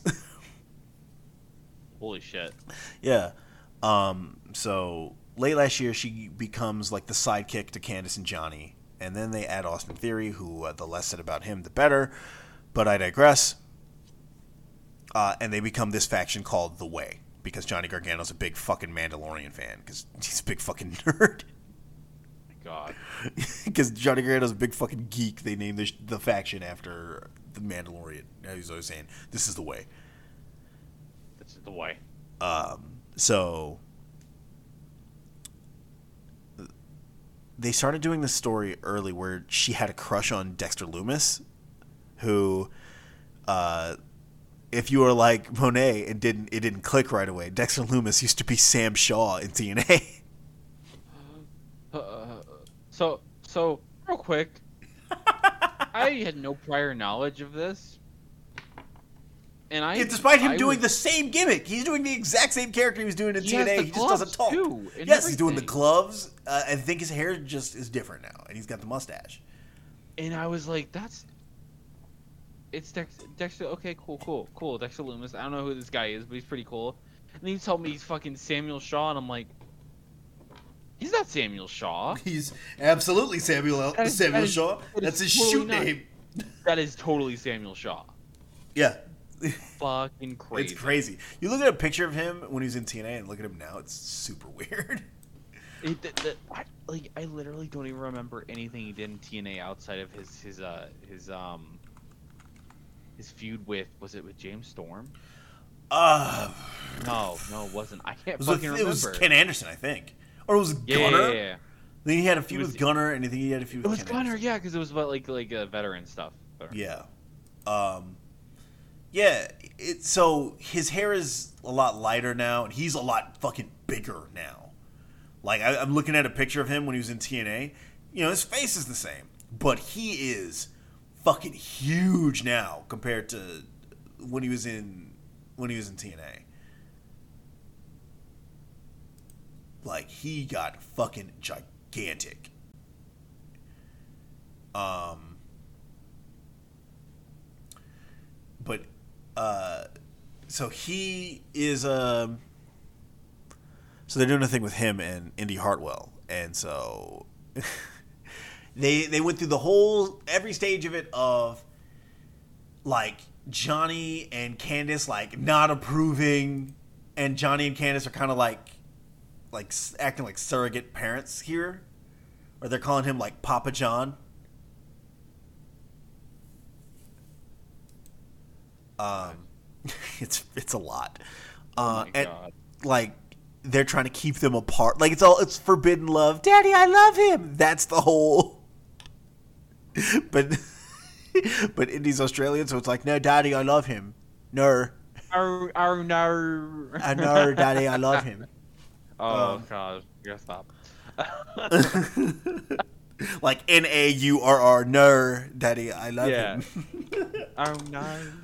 uh, oh my god. so they're doing this whole thing, and then they're trying to keep them apart. They they they set her up so that you think that she that like they wanted Indi to think that Dexter Loomis was fucking Poppy, Oh my god. like the singer. It, it was it, totally out of control, and the whole time Beth Phoenix is like cheering them on. She's like, "True, like Beth Phoenix, ship her on deck." She's like, "No, they gotta make it. True love conquers everything," Everything. which is awesome. Which shout out to Beth Phoenix because she is really. I don't. I don't want to blame her previous co-commentators. Um, but I think the way that their commentary booth is set up right now with um, with Vic Joseph, uh, Beth Phoenix, and uh, Wade Barrett, who still has me blocked on Twitter. I don't know why. Um, with the three of them, I really, really think that Beth has been able to thrive and find a new lane for herself. I, I think she's been fucking great, and she's great in this segment too. Um, so they eventually Indi asks Dexter to marry her, and he nods because he doesn't talk, so he he agrees. Uh, and then last week, or yeah, last week they do the bachelor and bachelorette parties, and Johnny Gargano is invited to the bachelor party, and Oh he God. spends the whole time like, "Fuck this guy, I fucking hate this." And then by the end, he's like, "Nah, this is my fucking guy." Dude, that rule. uh, like he totally wins him over, and it's like the. so we we get to the wedding because I just want to. I, I feel like we should just say this here because it all makes sense. The uh, bridal party is Indi, and then Indi, Candice, and a couple wrestlers who I don't think they've used very much. Um, who are I, I guess supposed to be Indi's friends here. Um, oh shit. uh, God bless you. God bless you, kid. Um, the um, the groomsmen are Johnny Gargano, um, Odyssey Jones, who's this new big fucker. Like, it's a big fucking man. Um, who was in the breakout tournament. So it's the two of them. Uh, Cameron Grimes uh, who is rich. That is his character now. he got rich off fucking GameStop stocks. Uh, and I want to say Austin Theory, and they're all they show up to the wedding. They're not wearing tuxes. They're all dressed like Dexter Loomis. Oh my god. So they're all wearing fucking matching Henleys, uh, and cargo pants and black leather gloves. That fucking rules. It's so fucking funny. Um. So the, they get to set up for the wedding, and all the people start coming out, like all the guests. Uh, and so Io Shirai is there uh, with her kind of reluctant tag partner, Zoey Stark. Um, Grizzly Young Vets come out, and they one of them definitely says, "This has got to be a rib, right?" My god. I I don't remember which. I want to say it was Zach Gibson. Is like, "This is a whole fucking rib, right?" What the fuck? Um, Kushida is out there, and Kushida makes the best fucking face. Th- Oh my god, I saw the fucking pictures. Did Did you hear why this happened? No. Okay, so so it's getting into the wedding. Um, during the vows, Indi says something to the effect of, "I still remember that night you snuck into my room." Or did like she's like you snuck into my bedroom, and Candice is like, you like Dexter in my, starts like shaking his head like don't say that. He eventually puts his he eventually puts his hand over the mic so she can't talk, and the camera pans over to Candice, and her eyes are like the oh. size of fucking dinner plates. Holy And sitting shit. directly behind her are Io Shirai and Kushida. And Kushida is. he just makes this fucking face like, holy shit, I've never heard anybody talk like that before. Oh my god. You like, Kushida looks directly into the camera. I'm like, like it's the fucking office. Uh, they, the priest asks, "Does anybody have a reason why these two should not be married? Speak now, or forever hold your peace." And every guest, except for Johnny and Candice and Austin, or except for Johnny and Candice and the the guys in the the, the groomsmen, they all raise their hands, and then Loomis opens his like he just holds open his his jacket and turns towards the camera, and he's got a fucking hatchet. Shit rules. Motherfucker keeps banging on.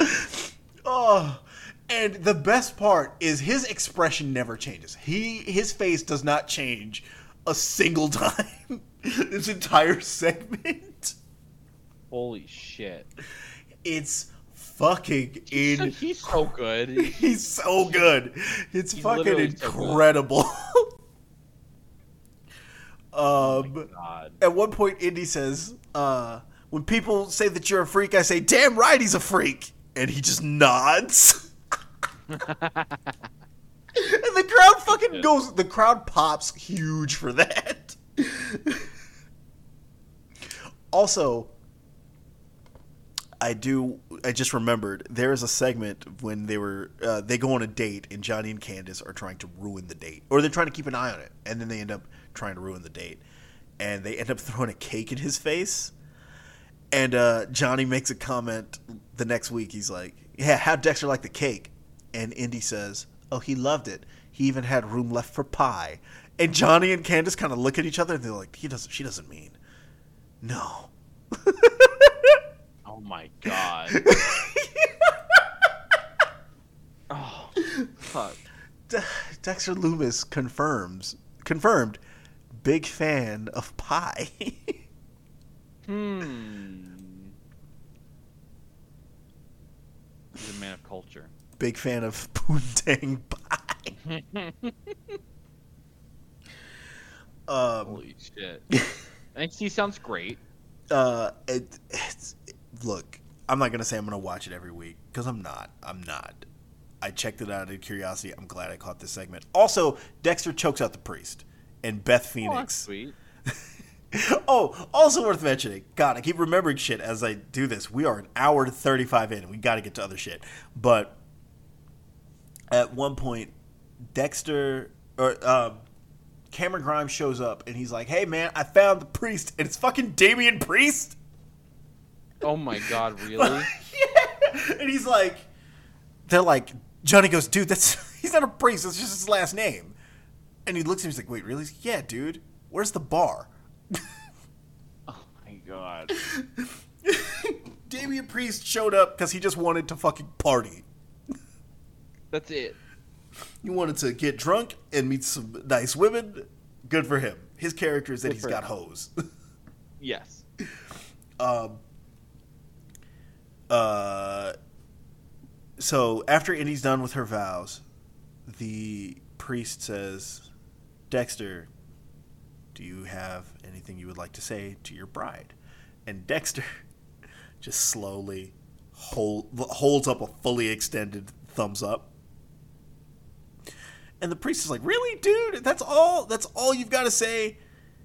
Indi just your your beautiful bride to be just gave these just poured her heart out in front of the whole world for you, and you. All you've got is a thumbs up, and then and then Dexter chokes the priest out.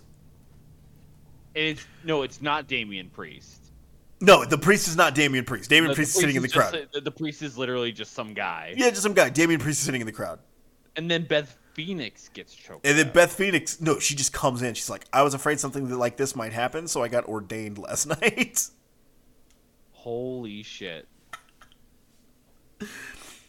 And then uh, she says, Dexter, do you take Indi to be your lawfully wedded wife? And for the, this is the first two words. It's like when Kane spoke for the first time. Remember how my Kane's first words were "suck it"? Darker. uh, suck it. Uh, he says, I do. And everyone goes fucking crazy. oh my god. And that's success- that isn't that a successful wedding? yeah, th- yes. It happened. And there were no shenanigans like after the fact. Because, like, I made the point on Twitter, I was like, or I asked the question, I was like, hey, has there ever been a fucking, is this the first WWE wedding to never, to not have any shenanigans? And people were like, well, Macho Man and Elizabeth, but all that shit happened after, after the, uh, after the wedding. It was during the reception. Jake fucking attacked uh, Macho Man with the snake. Um, Yes. And Vicky and Edge. Um, after that, two things happened, which was uh, the Hardys threw a cake at Vicky Oh because they that's booked the. Hardys to wrestle each other on that show, which is fucking weird. Um, so they come out and they throw the cake at them, uh, and then uh, Triple H revealed that Edge was cheating on Vic- Vicky with um, with Alicia Fox. Oh my god, that's right. Um, uh, so yeah, this is the first time where it's just like, hey, everything went right for the most part, other than him choking the priest out. Everything went pretty all right. It happens. It happens. Yeah. Um. That's fucking crazy. Yeah. Dexter Loomis for NXT champ. You know what? Fuck it. Why not? Oh, the show ended with um with Bron Breakker staring down Tommaso Ciampa. Holy shit. So they, they might just be putting the rocket on the Steiner kid, which is cool. Just do it. Yeah, fuck it. Why not? Um, last thing before we get out of here, uh, I decided on a whim. Well, there, are two things I want to talk about before we get out of here, uh, and I'll, I'll make them quick because we are running kind of long. Um, one, I, I read more X Men comics, uh, and so I read. Which one?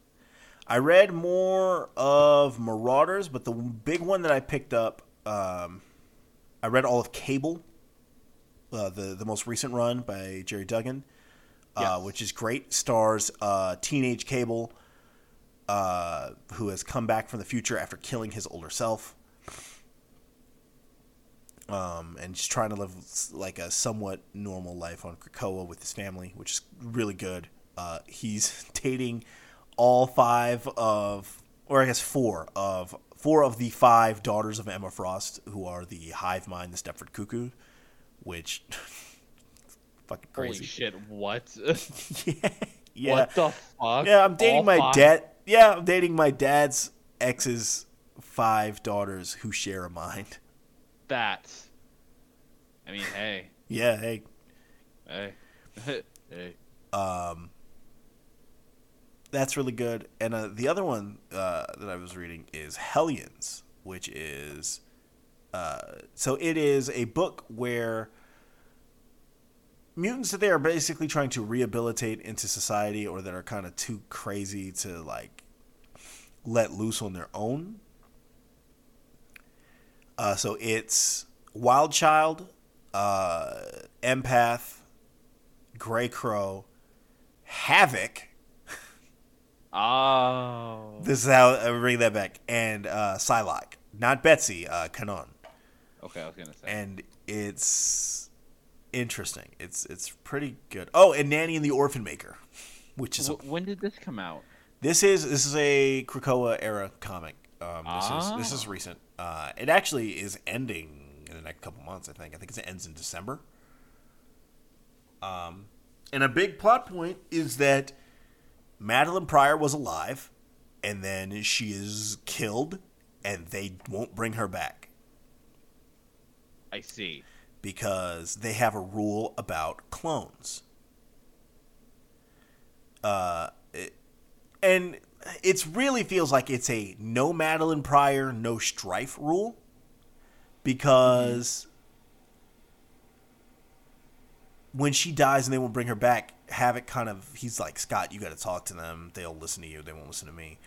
Um, and he'll tell anybody who listens that they're not bringing her back. And so this eventually um, Honey Badger, who is a clone of Laura Wolverine, uh, formerly X twenty three.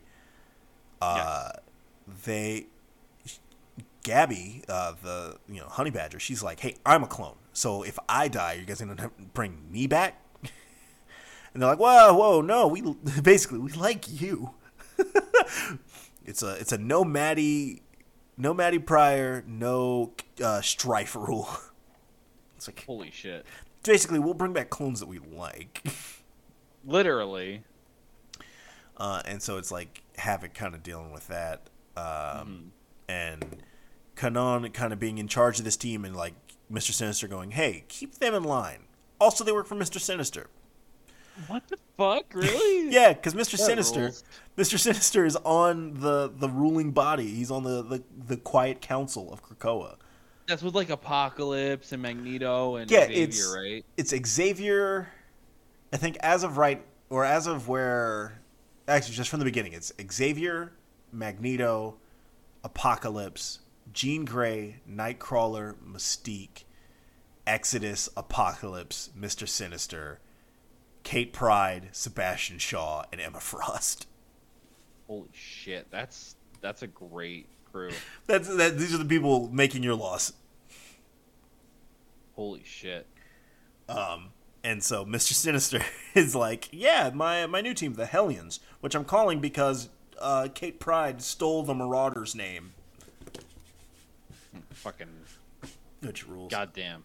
Um, so that's been good. Uh, last thing I want to talk about, and then I'll try and keep this under 20 minutes. That's okay. Um, I've been watching a lot of Bond movies. I, I decided I'm going to watch all of them. So I started Oh at the beginning. yeah, right. You're a Bond boy now. oh fuck yes. I so I started. I watched.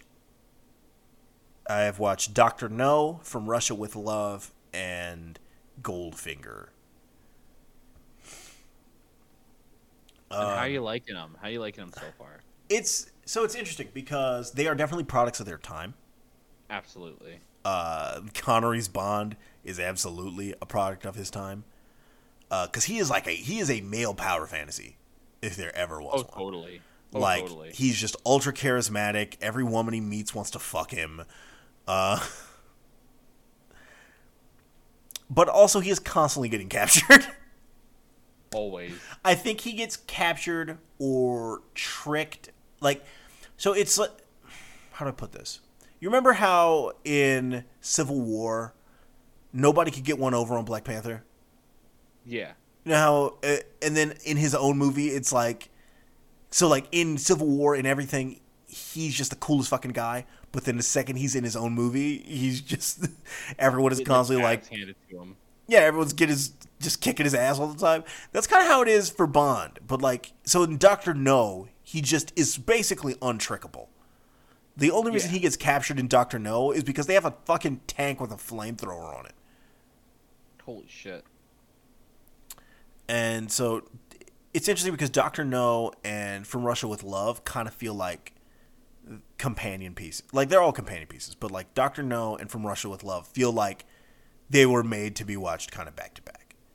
I see. because Spectre is introduced as a property in Doctor No and then further expanded upon in From Russia with Love, but also because a lot of the story beats or a lot of like the scenes in From Russia with Love feel referential to Doctor No.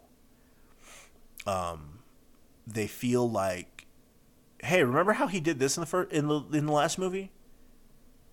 and also it feels like the villains have seen Doctor No because they are constantly anticipating everything he's going to do before he does it. Like their entire plan is based on Bond walking into a trap that he knows is a trap, but they know that he and MI6 are going to be too arrogant to they're going to they're going to play right into it on purpose. So they set an obvious trap for him and then set a second trap inside that trap. Holy shit. Yeah. Um, but like, so in Doctor No, he here's here's what happens: is Bond is introduced, Bond gets the mission, Bond go Bond flies from uh, from England to another country. He is picked up at the airport. He is tailed. In Doctor No, the driver at the airport is working for is working for the enemy. Like he very quickly realizes, oh, this guy is totally here to try and kill me. Yeah. Um, and then he deals with it. He gets to the hotel. He gets or he meets with who he's supposed to meet with. They give him the info. He gets back to his hotel. He checks the room. He does whatever. From Russia with Love, he so in Doctor No he lands in Jamaica, and that happens. And from Russia with Love he lands in uh, Istanbul, and pretty much so he's picked up at the airport. Then they are followed by the Bulgarians to where they are supposed to where he's supposed to go, uh, like the embassy or whatever. Uh, then he meets with somebody. Then he goes to his hotel. He checks the room, and then he does whatever. Like they the they play out in that almost exact same order. The same things happen, uh, and th- and then they start to kind of branch out and do different things. Goldfinger is like, okay, let's do this in a completely different way. Uh, so you meet Bond, and he is already on a mission, and he finishes that up. Uh, he kills a dude by throwing a throwing a lamp into the bathtub where this dude lands. That rules. That's fucking crazy. Um, and then you go from there. Goldfinger, weirdly, because so Doctor uh, from Russia with Love references the events of Doctor No directly. They they say, "Oh, it's been six months since you got back from Jamaica." Um, and other characters mention Doctor No, like the, the characters from Spectre in Goldfinger, Goldfinger is kind of the movie that is that is the Bond movie that people recognize Yes. uh, the most because it's the one that gets parodied and everything. Like all the kind of Bond tropes start with Goldfinger. So things like okay, your car has an ejector seat and a thing that destroys the tires and uh, a the fucking uh, an acid spray that shoots out of the back and all this shit. That's all Goldfinger. No, Mr. Bond, I expect you to die. Goldfinger. Bond being weirdly pushy with a woman. Goldfinger. The name Literally everything. Oh my god. the name Pussy Galore. Really? Fucking a. Yeah, Goldfinger. Yeah. Uh so the Bond girls are interesting. Because Oh, yeah, Bond yeah, has. Bond has a type. Bond sleeps with like every woman he meets, but like he's really got a thing for blondes. It's very Yep. weird. Um, which I guess is Hollywood. Oh, I guess it's movies at the time because this wouldn't have been Hollywood. This would have been Europe. A lot of the shit is produced. But so Bond. Let's see, Honey Rider in Doctor No. Tanya Romanova in From Russia with Love, and Pussy Galore in in um, Goldfinger. Who Bond convinces to so originally she works for Goldfinger, and then Bond she has sex with Bond, and then decides to switch sides. Fucking perfect. I mean, the the only complaint I have about that movie is that Bond is really weird to Pussy Galore, and I have to keep in mind this movie is nineteen came out in like nineteen sixty five. Like he's he is weirdly forceful with this woman, and then it's like right the mid sixties Yeah. um, where this is not seen as creepy, this is seen as charming, Jesus Christ. seen as assertive, and not uh, me pulling at my collar and going. "Mm, mm, mm." Um, Odd Job is also in that movie, and Odd Job is fucking perfect. Odd job. Odd Job rules. Is this a villain or? a? Yes, he he's a he's a villain. He works for Goldfinger. He has a bowler hat Oh, oh, he has the bowler hat. the razor bladed bowler hat he uses Yes. to decapitate a statue. Uh, Bond hands him a golf ball. That uh, Bond hands him a golf ball, which I'm pretty sure has a tracker in it, and he doesn't realize it or something. Um, and Oddball proceeds to crush the golf ball in his hand, What the fuck? like just turns it to fucking dust. It's crazy. Um,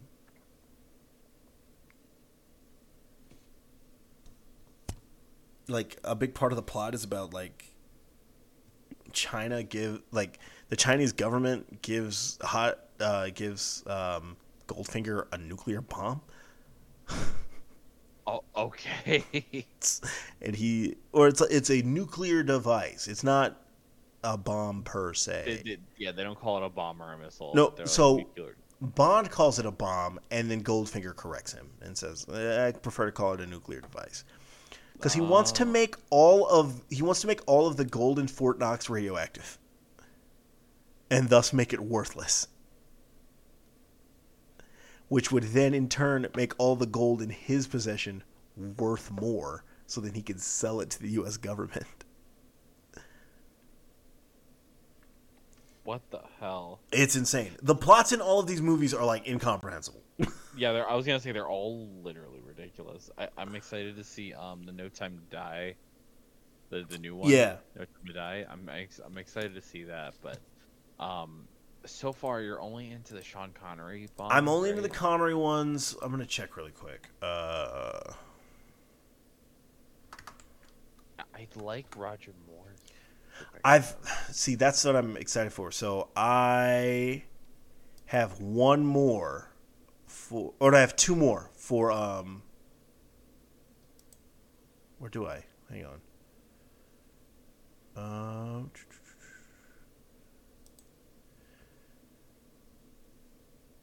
I have a total of three left with Connery, but it's Thunderball, You Only Live Twice, and then On Her Majesty's Secret Service, or yeah, On Her Majesty's Secret Service, which is George Lazenby. I see.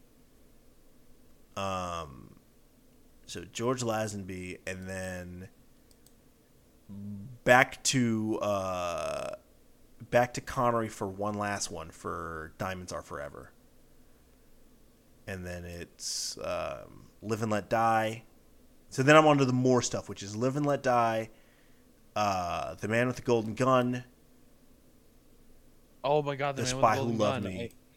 I, I, I, I love I love the man with the golden gun. I like that one a lot actually. Spy Who Loved Me, For Your Eyes Only, and Octopussy. Oh my god, Octopus. no, I have never seen it. 007, I don't think you're ready for Octopussy. Oh man. Um, I'm excited I for you to get to Roger, the Roger Moore ones though. Those are those are like god tier. those are so really the Connery and Moore are the two that I that everyone insists are like the fucking all time great ones. So I'm uh You're nervously excited. yeah yeah. Yeah, yeah. I haven't seen them in years, so um, What what I'm really be a lot. I, I'm really excited to get to the ones from the 80s. Um, Oh fuck yeah. Because the 80s are For Your Eyes Only, Octopussy, Never Say Never Again, A View to a Kill, The Living Daylights, and License to Kill. I'm really excited. I want, I almost want to watch Thunderball and then Never Say Never Again back to back because Never Say Never Again is just Thunderball again. Yeah. Like, it's not even like Thunderball 2, it's just Thunderball, but Connery's older. That's fucking funny. And then there are the two with like because they made you know a lot of people talk now about like hey you're making all these movies uh back to back to back to back. Like you don't have to annualize them. And they're right in that things don't need to be fucking annual. I think that making them annual in that way is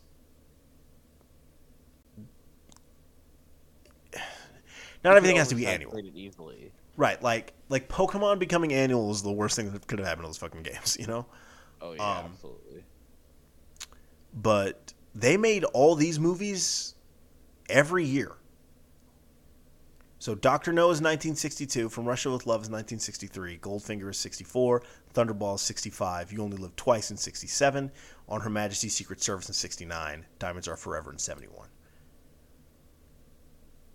I see. And then Live and Let Die in 73, Man with the Golden Gun 74, Spy Who Loved Me 77, Moonraker 79, For Your Eyes Only 81, Octopussy and Never Say Never Again in 83, um, but they were made by different production companies. Um, a View to a Kill in 85, The Living Daylights in 87, License to Kill in 89. And then they took a break. License to Kill comes out in 89, and then there's not another Bond movie until Goldeneye in 95. Holy shit. And then you get Goldeneye in 95, uh, Tomorrow Never Dies in 97, The World's Not Enough in 99, Die Another Day in 2002. I Uh, see, and that that caps off Pierce Brosnan. Right, you get the four Pier- Pierce Brosnan movies, and then you get the Daniel Craig movies 06, 08, 2012, 2015, 2021. So they've actually made them less annual over time. Yep, yep. Because the budget's gone up, they're doing more with Right. them. They're actually they're trying to to branch out from everything they've done before, and that's what makes me so interested about this new one coming up. You know, it seems like they're they're putting a lot of stock into it. You know, I mean, Mhm. I've heard been hearing about it for the past three fucking years, so you know, it's a good time to start getting into Bond. Honestly, Yeah, and it's it's interesting to see how things go, things play out. And what I I want to see is if these movies make sense if you see them see each different actor playing Bond as a different James Bond. Like as a different person with the code name James Bond.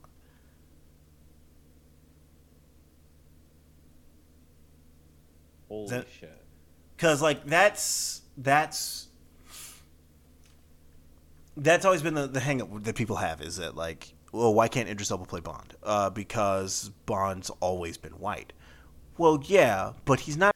Hey that was a weird cut right? Uh sorry about that. Um So something went wrong in the recording process, um, and basically we lost the last eight or so minutes of the podcast. It's mostly just us talking about uh, how weird it is that uh, there are multiple Bonds who are not white and who are not English specifically, who are not uh, who are not English men. Um, those being Sean Connery and George Lazenby.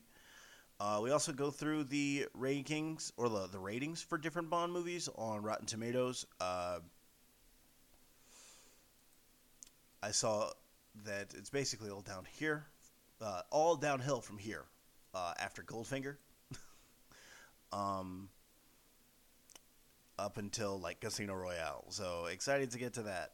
Um, we will be back uh, for more stuff and things, more bits and bobs, things of that nature. Um, in a week, couple weeks, unclear. Um, sorry, that this episode's going to end weird. Uh, I really don't have a way to end this other than just saying, "Hey, our bad," or specifically, my bad. Uh, but until next time, uh, take care, stay safe, and we'll see you uh, in the future. Bye.